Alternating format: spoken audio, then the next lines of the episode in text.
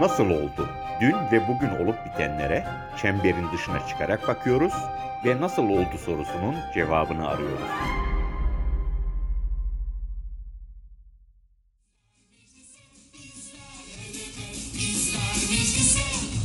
Emdişah değil de ambulans havallo ambulans. Havallo. Müzik yakut bugün. Müzik yakut bugün. Ambulans. 5 Haziran 2015 Diyarbakır İstasyon Meydanı. 5 kişi öldü.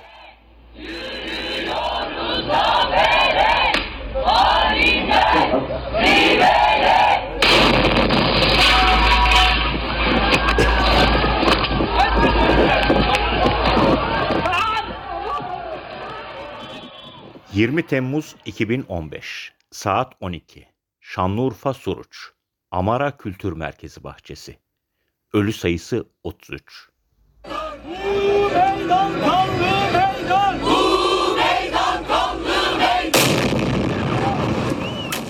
10 Ekim 2015 saat 10.04 Ankara Garı önü 103 kişi katledildi.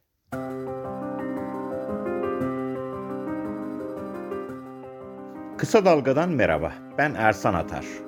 Bu duyduklarınız bu ülkenin 5 ayda yaşadığı 3 katliamın sesleriydi. Nasıl olduğunun bu bölümünde şimdi 14 Mayıs'ta ilk kez oy kullanacaklarla onlar 10-12 yaşlarındayken bu ülkede neler olduğunu konuşacağız.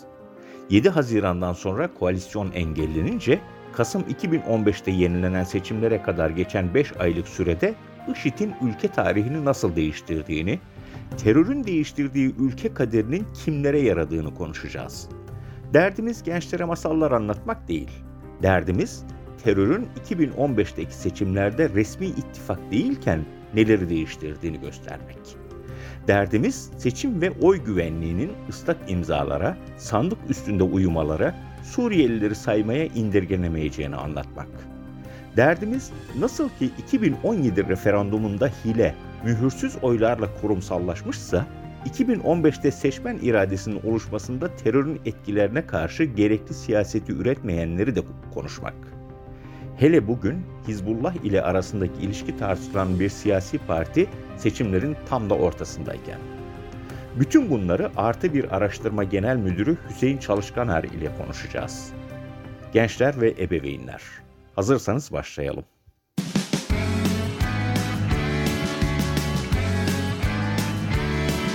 Kulağınız bizde olsun. Kısa Dalga Podcast.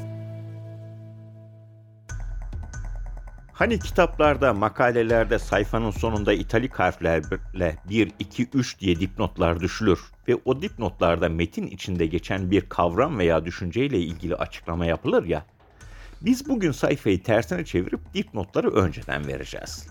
Dipnot 1. Hizbullah üyelerinin tahliyesi. 3 Ocak 2011'de Yargıtay 9. Ceza Dairesi'nde onlarca Hizbullah üyesinin tahliyesine yol açan kararlar verildi. 4 Ocak'ta da bu kararlar gereği Diyarbakır'da Batman'da tahliyeler gerçekleşti. Gerekçe uzun tutukluluktu. Oysa ki onların davalarını 10 yıldır sonuçlandırmayan yargının kendisiydi. Tahliye kararını veren dairenin başkanı sonra FETÖ adına hareket ettiği gerekçesiyle mahkum oldu. O zamanlar daha Hüdapar Hizbullah bağlantısı tartışmaları çok da yoktu. Nitekim Hizbullah üyelerinin tahliyeleri yıllarca devam etti ve sayıları şimdi yüzlerle ifade ediliyor. Dipnot 2. IŞİD Tarihi daha gerilere dayanıyor ama bugünkü haliyle kuruluşunu 2014 olarak alabiliriz. Kurulduğu günden beri de devlet tarafından terör örgütü olarak kabul edilmedi. Haliyle de hiçbir zaman Türkiye'deki seçimlerin yasal tarafı olamadılar, olamazlardı. Devamı olduğu ileri sürülen bir siyasi parti hiçbir zaman seçimlere katılmadı. Bir parti ile ittifak kurmadı. Böyle bir siyasi partileri de zaten yoktu. Bu dipnotlardan sonra şimdi 2015 seçimlerinden bugüne bakalım. Ebeveynler için gereksiz bir tekrar olacak ama ilk kez oy kullanacak olanlar için hatırlatalım. 2015 yılında Türkiye'de iki kez seçim yapıldı. İlki 7 Haziran'daydı. Bu seçimin sonucunda ortaya çıkan tablo AKP'nin tek başına hükümet kurmasına yetmiyordu. AKP Genel Başkanı Ahmet Davutoğlu bir türlü koalisyonu kuramıyor, kurmuyor, kurdurulmuyordu. Cumhurbaşkanı Recep Tayyip Erdoğan da hükümeti kurma görevini bir türlü CHP Genel Başkanı Kemal Kılıçdaroğlu'na vermiyordu. Adına istikşafi görüşmeler denilen bir dizi görüşmeler yapıldı. Reform hükümeti planları çizildi ama olmuyor, olmuyordu. Çare yok, seçime gidilecekti. Ve bu iki seçim sanki bugünkü Cumhurbaşkanlığı seçiminin olası ikinci turu gibi olacaktı. Bu benzetmeyi bir yere not edin. 7 Haziran 2015'te birinci tur ile 1 Kasım 2015'teki ikinci tur arasında yaşananlar terörün ikircikli ortamlarda nasıl da peydahlanıverdiğini gösterecek. Bu 5 ayda yaşananlar seçim güvenliğinin, sandık güvenliğinin ve de oy güvenliğinin sadece ıslak imzalarla sağlanamayacağını gösterecek. Belki de bugün Cumhurbaşkanlığı seçimlerini ikinci tura taşıma potansiyeli hiç de küçümsenmeyen Muharrem İnce'nin durup dururken ittifakta davet edilen Hüdapar'ın sırrı bu benzetmede yatıyor olacak. Birazdan 2015'te olup bitenlere geçeceğiz ama gelin önce o günkü siyasi tabloyu artı bir araştırma genel müdürü Hüseyin Çalışkaner'den dinleyelim. 7 Haziran 1 Kasım seçimlerinde ülkenin geldiği tabloyu aslında şöyle özetleyebiliriz. AK Parti ilk kez 7 Haziran 2015 tarihinde 258 sandalye ile meclisteki çoğunluğunu kaybetmişti. O dönemi şöyle kısaca bir hatırlayacak olursak AK Parti %40.87 ile 258 milletvekili çıkarmış. Cumhuriyet Halk Partisi %24.95 ile 132 milletvekili. Milliyetçi Hareket Partisi birçok e, araştırmanın aksine yüksek bir oy potansiyeliyle 16.29 %16.29 oy alarak 80 milletvekili e, keza HDP de yine tarihin en yüksek oyunu alarak 80 milletvekiliyle meclise girmiştir. HDP'nin almış olduğu oy ise %13.12 idi. Peki AK Parti'nin meclisteki sandalye çoğunluğunu kaybetmesinden sonra neler yaşandı? Kısaca 1 Kasım seçimlerine geçmeden ona bir değinelim. Bu dönemde Milliyetçi Hareket Partisi lideri Devlet Bahçeli'nin AK Parti'nin içinde olmadığı bir koalisyonda olmayacağını söyleyerek aslında kısaca Türkiye'nin yeniden bir seçime gitmesine sebep olduğunu söyleyebiliriz. Bu dönemde buna rağmen Cumhurbaşkanı Erdoğan hükümeti kurma, kurma görevini Ahmet e, Davutoğlu'na vermişti. Ahmet Davutoğlu yapmış olduğu çeşitli görüşmelerden sonra e, bir koalisyon hükümeti sonucuna ulaşamadı. Bu noktadan hareketle kısa bir süre sonra aslında ikinci görevini Sayın Kemal Kılıçdaroğlu'na vermesi gereken Erdoğan teamüllere göre bu görevi vermeyip yeniden bir seçim kararı aldı.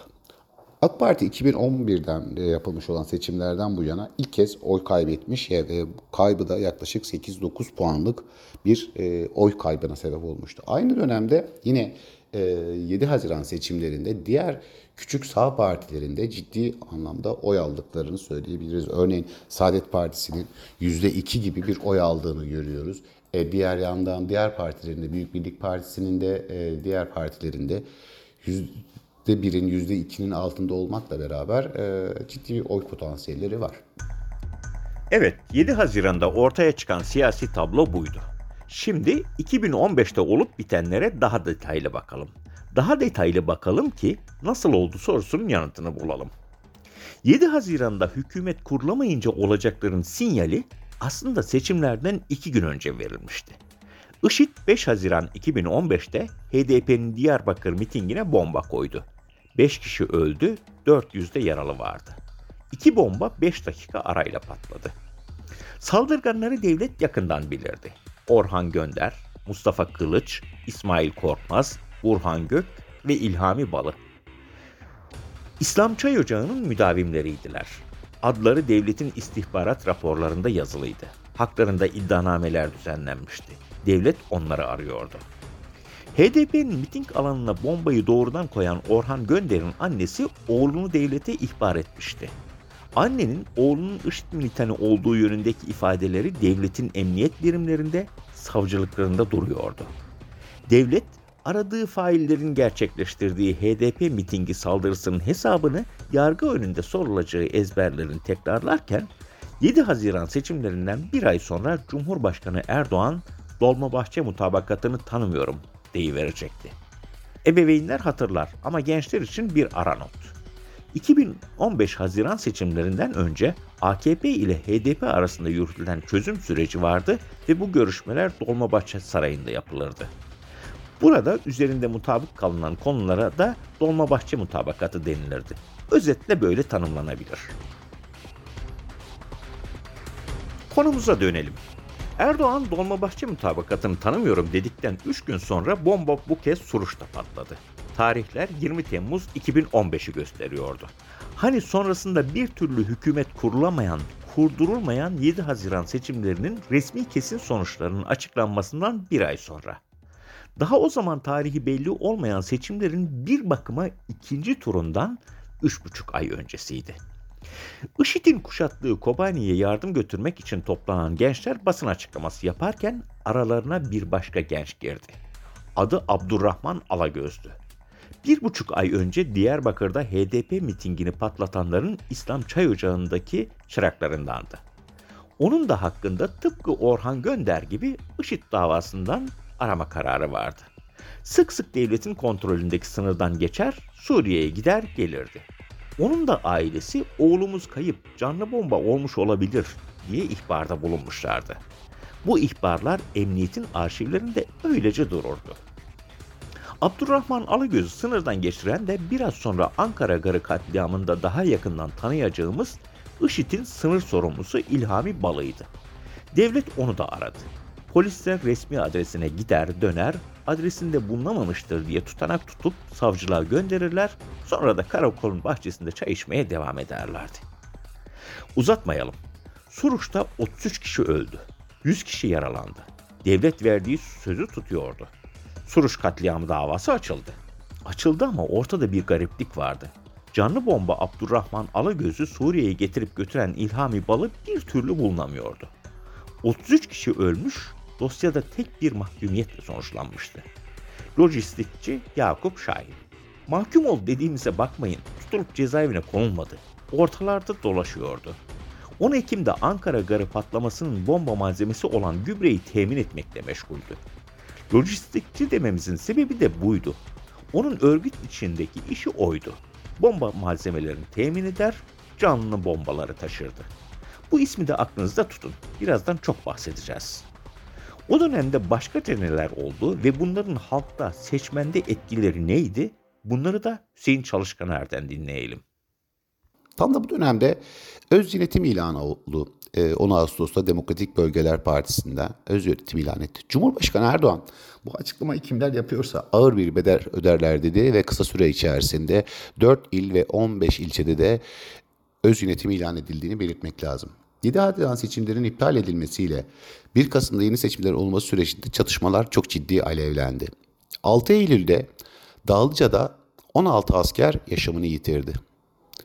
8 Eylül'de ise ülke genelinde HDP'nin binalarına çeşitli saldırılar gerçekleşti. Ve tam da bu süreçte ülke çok ciddi bir yangın yerine döndü. Her gün ölüm haberleri gelmeye başladı. Her gün çatışma haberleri gelmeye başladı. Ve halkta ciddi bir tedirginlik ortaya çıktı. İşte Türkiye tam da böyle bir e, ortamda 1 Kasım seçimlerine gitti. Şimdi bu seçimlere giderken ülkede güvenlikçi politikaların ne kadar öne çıktığını e, söylemekte fayda var. bu dönemde e, ciddi bir ekonomik yolsuzluklar, ciddi işsizlik oranları varken AK Parti hiçbir şekilde bu söylemler üzerinde durmayıp sadece ve sadece şunu söylemekle yetiniyordu. Güvenlik, güvenlik, güvenlik. Dolayısıyla da birçok yerde aynı anda operasyonlar yapılıyor. Her yerden gerek asker gerek sivil ölüm haberleri beraberinde getiriyordu. Ülkede ciddi bir e, moralsizlik, ciddi bir e, bıkmışlık söz konusuydu. Tam da bu noktada işte AK Parti'nin ya da Sayın Erdoğan'ın e, verin kardeşinize 400 milletvekilini işte vermediniz e, bu yüzden bunlar oldu deyip aslında halktan oy istemek yerine halkı suçlayan bir tavrının da e, siyasi söyleminin de ön planda olduğunu da söylemekte fayda var.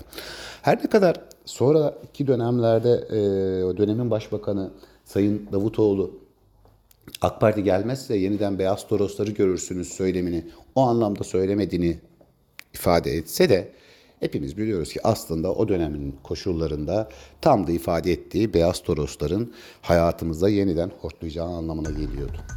Bütün bunlar olurken koalisyon kurma çalışmaları sonuç vermemiş, seçim kararı alınmıştı. Ülke 1 Kasım'da yeniden seçime gidecekti. Bir bakıma 7 Haziran'ın ikinci turu yapılacaktı.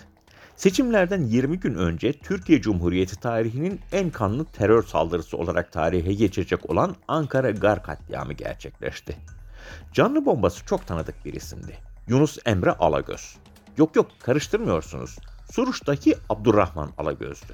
Ankara'daki Yunus Emre Alagöz. Abdurrahman Alagöz'ün kardeşi Yunus Emre. İslam Çay Ocağı'nın çıraklarındandı. Onun da hakkında canlı bomba olduğu iddiasıyla gıyabi yakalama kararı vardı. Peki nasıl olmuş da, da yakalanamamıştı? Hatta dahası tıpkı başta anlattığımız Diyarbakır mitingini patlatan Orhan Gönder gibi Yunus Emre Alagöz'de yakalanıp serbest bırakılmıştı. Onun da ailesi emniyete gidip oğullarını ihbar ediyordu. Oğlumuz kayıp. IŞİD'e katılmış olabilir. Devlet Yunus Emre Alagöz'ü gözaltına alıp bıraktıktan sonra yeniden aramaya koyulmuştu ama bir türlü bulamıyordu. Yunus Emre Gö- Alagöz'ü yüzlerce kilometre yol kat edip Ankara'ya getirense yukarıda lojistikçi diye tabir ettiğimiz Yakup Şahin'di. Hani Suruç davasında mahkum olacak olan Yakup Şahin. Yakup Şahin'in bir de gübre hikayesi vardı ki deyim yerindeyse dillere destan. Lojistikçi Yakup Şahin, Ankara garı önünde patlayacak olan bombanın imalatında kullanılacak gübreyi 30 Eylül'de almaya çalışırken gübre bayisi Dizip Emniyet Müdürlüğü'nü aramıştı. Bayi az önce şüpheli bir şahıs bizden gübre almaya çalıştı diye ihbar edecekti. Polis Yakup Şahin'in peşine düşecek, şehir, şehir merkezinde trafiğin ortasında polisle çatışmaya girecek, her nasılsa kaçmayı başaracaktı. İşte o Yakup Şahin'in Ankara'ya getirdiği Yunus Emre Alagöz kendini patlatacak ve 103 kişi yaşamını yitirecekti. Peki Yakup Şahin Ankara Garı önündeki saldırı talimatını kimden almıştı? Öyle ya talimatı verenin böylesine bir eylemin ağırlığınca bir titri olması gerekirdi. Savcılar çözümü buldu. Hani Suruç katliamından sonra resmi adresine uğrayan ve adresinde bulunamadı diyerek tutanak tuttuktan sonra çay içmeye devam eden polislerin bir türlü bulamadıkları İlhami Balı, IŞİD'in Türkiye sorumlusu ilan edilecekti ve Ankara katliamının emrini Balı vermiş olacaktı. Oysaki Gar katliamının dosyasında başka bir isim geçiyordu. Yakup Şahin'i canlı bomba Yunus Emre Alagöz ile birlikte Ankara'ya gönderen örgütün Gaziantep Şehri Yunus Durmaz bu katliamın iznini gerçek ismi Ebu Zeynep el-Rakkavi olarak bilinen Ebu Zeynep'ten istiyordu. Ebu Zeynep de bu izni bir başka ifadeyle talimatı veriyordu. Ama kimse Ebu Zeynep'in gerçekte kim olduğunun peşine düşmedi. Konumuz tek başına Ankara Garı katliamı olsaydı bunun üzerine çokça konuşabilirdik ama konumuz birbirinin birinci ve ikinci turu gibi görünen 7 Haziran ve 1 Kasım 2015 seçimleri ve bu seçimlerin ikinci turunun hangi ortamda yapıldığı. Aslında her şeyi bütün bu sürecin AKP'ye nasıl yaradığını dönemin Başbakanı Ahmet Davutoğlu'nun A Haber'de Murat Akgün'e verdiği röportajdaki şu sözleri özetliyordu. Şimdi e, anketler geliyor. Öncesinde beyanname sonrasında anket yaptık. Şimdi Ankara'da terör saldırısı sonrasında ve kamuoyunun nabzını tutuyoruz. Oylarımızda bir yükseliş trendi var. Memnun Sonuç geldi mi? Anket var mı? Geldi tabii var. Ama e, yani şimdi birçok anket olduğu için e, tek tek onları değerlendirmek. Benim kastım saldırıdan sonra. Saldırıdan sonra da e, yani yüzde 43-44 bandına doğru da bir yükselme trendi devam ediyor. Dönemin başbakanının bu sözlerinden 10 gün sonra 1 Kasım 2015'te se- seçimler yenilenecekti. Yani başta yaptığımız ve bir yere not edin dediğimiz benzetmeye göre 7 Haziran'ın ikinci turu yapılacaktı. Ahmet Davutoğlu %43-44 bandına şükür ediyordu ama Ankara katliamı AKP'ye aradığından fazlasını vermişti. Nasıl bir tablo ortaya çıktı? Seçmen nasıl bir davranış gösterdi ve seçmenin davranışında başkaca neler etkili oldu? Bunları artı bir araştırma genel müdürü Hüseyin Çalışkaner'den dinleyelim. Bu kaos ortamında 1 Kasım seçimlerine gidildi ve 1 Kasım seçimlerinde AK Parti kaybetmiş olduğu oyları yeniden tahkim etti. %49.49 çok büyük bir oy oranıyla 317 milletvekili çıkardı. Yani 8.6 puan bu 5 ayda oylarını yükseltmişti. Bu yükseltmenin takdir ederseniz ki en önemli sebeplerinden bir tanesi güvenlik politikaları halkın her gün gelen ölüm ve çatışma haberlerinden bıkmış olması ve kendini yalnız hissediyor olması e, önemli bir argümandır. Dediğim gibi yani bu dönemde hiçbir şekilde ekonomik sorunlar gündeme getirilmedi. Sadece güvenlik politikaları öne çıkarılarak yapılan bir e, siyasal rüzgar ya da siyasal söylem üzerine kurulmuş bir AK Parti propagandası vardı. Dolayısıyla da %49.49'la 317 milletvekili çıkararak tekrar mecliste çoğunluğu sağladı. Aynı dönemde Cumhuriyet Halk Partisi oyunu sadece ve sadece 0.36 puan arttırabilmişken Milliyetçi Hareket Partisi'nde 4.39 oranında bir oy kaybı söz konusu. Aynı şekilde HDP'de de 0 %2.36 bir oy kaybının e, olduğunu söylemekte fayda var.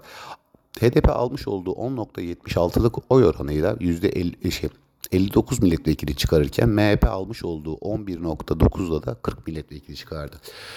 7 Haziran'da %2 oy alan Saadet Partisi ciddi anlamda oy kaybederek 0.68 gibi bir orana düştü. Zaten milletvekili çıkaramadığı gibi de meclise de giremedi.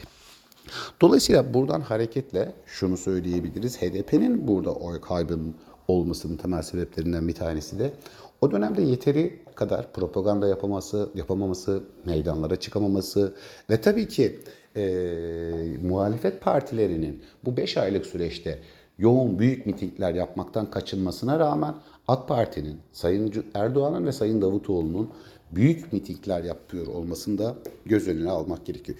Tabii ki e, o dönem ele geçirilmiş bir medya, konvansiyonel medya AK Parti'nin yeniden o 8 puanlık oyunda da çok etkili oldu.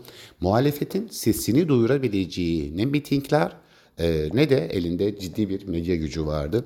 Dolayısıyla bu bakımdan bakarsak güvenlikçi politikaların AK Parti'nin çok çok işine yaradığını, o dönem için geçerli e, argümanlarından birinin bu olduğunu söylemekte fayda var diyorum. Hüseyin Çalışkaner, AKP'nin medya gücüne işaret ediyor. Doğrudur ama sanırız şunu da eklemek gerekiyor. O dönemde bu saldırıların nasıl gerçekleştiğine ilişkin bilgiler hala mesleklerini yapmaya çalışan gazeteciler tarafından hala çalışabildikleri gazetelere, televizyon bültenlerine yansıtılmaya çalışılıyordu. Örneğin o gazeteciler Yunus Emre Alagöz'ün hakkında yakalama kararı olmasına rağmen Ankara'ya gelebildiğini yazabiliyorlardı. O gazeteciler İslam Çay Ocağı diye çırpınıyordu. O gazeteciler İlhami Balı ismini yazıyordu ama ne yazık ki muhalefetten bir kişi çıkıp da sen bir şeyler söylüyorsun nedir bu işin arka planı diye sormuyordu. Bakmayın o gün o haberleri yazabilmek kolay değildi. AKP'nin sahiplik ve editoryal hegemonyasını kurduğu medya kuruluşlarında o gazeteciler o bilgileri haberlerin içine satır aralarına saklıyor, editörlerin, yayın yönetmenlerinin gözlerinden kaçırıp muhalefetin gözünün içine sokmaya çalışıyorlardı. Muhalefet ise hiçbir risk almadan sorumluların bir an önce bulunması çağrıları yapmakta, katliam alanlarına karanfil bırakmakla meşguldü. Haksızlık etmeyelim. Muhalefetten gazetelerde yazılanları tekrarlayan isimler yok değildi. Ama bu tekrarlar kurumsal değildi. Halka bakın başınıza gelenlerin sorumlusu bunlar bunlardır denilemiyordu. Daha o günlerde oyu değil, algısı çalınan seçmen yalnız bırakılıyordu. Ve son söz. Derdimiz geçmiş bitmiş 2015 seçim sürecini özetlemek değildi. Derdimiz o gün herhangi bir siyasi parti ile ittifak kuramayan terörün yaptıklarını, o ortamda oylarını yükseltenleri anlatmaktı. Tehlike eğer hemen o gün deşifre edilmezse ve topluma çözüm sunulmazsa seçmenin iradesinin yeniden çalınmaya karşı korumasız kalacağını anlatmaktı. Umarım anlatabilmişizdir. Sağlıkla kalın.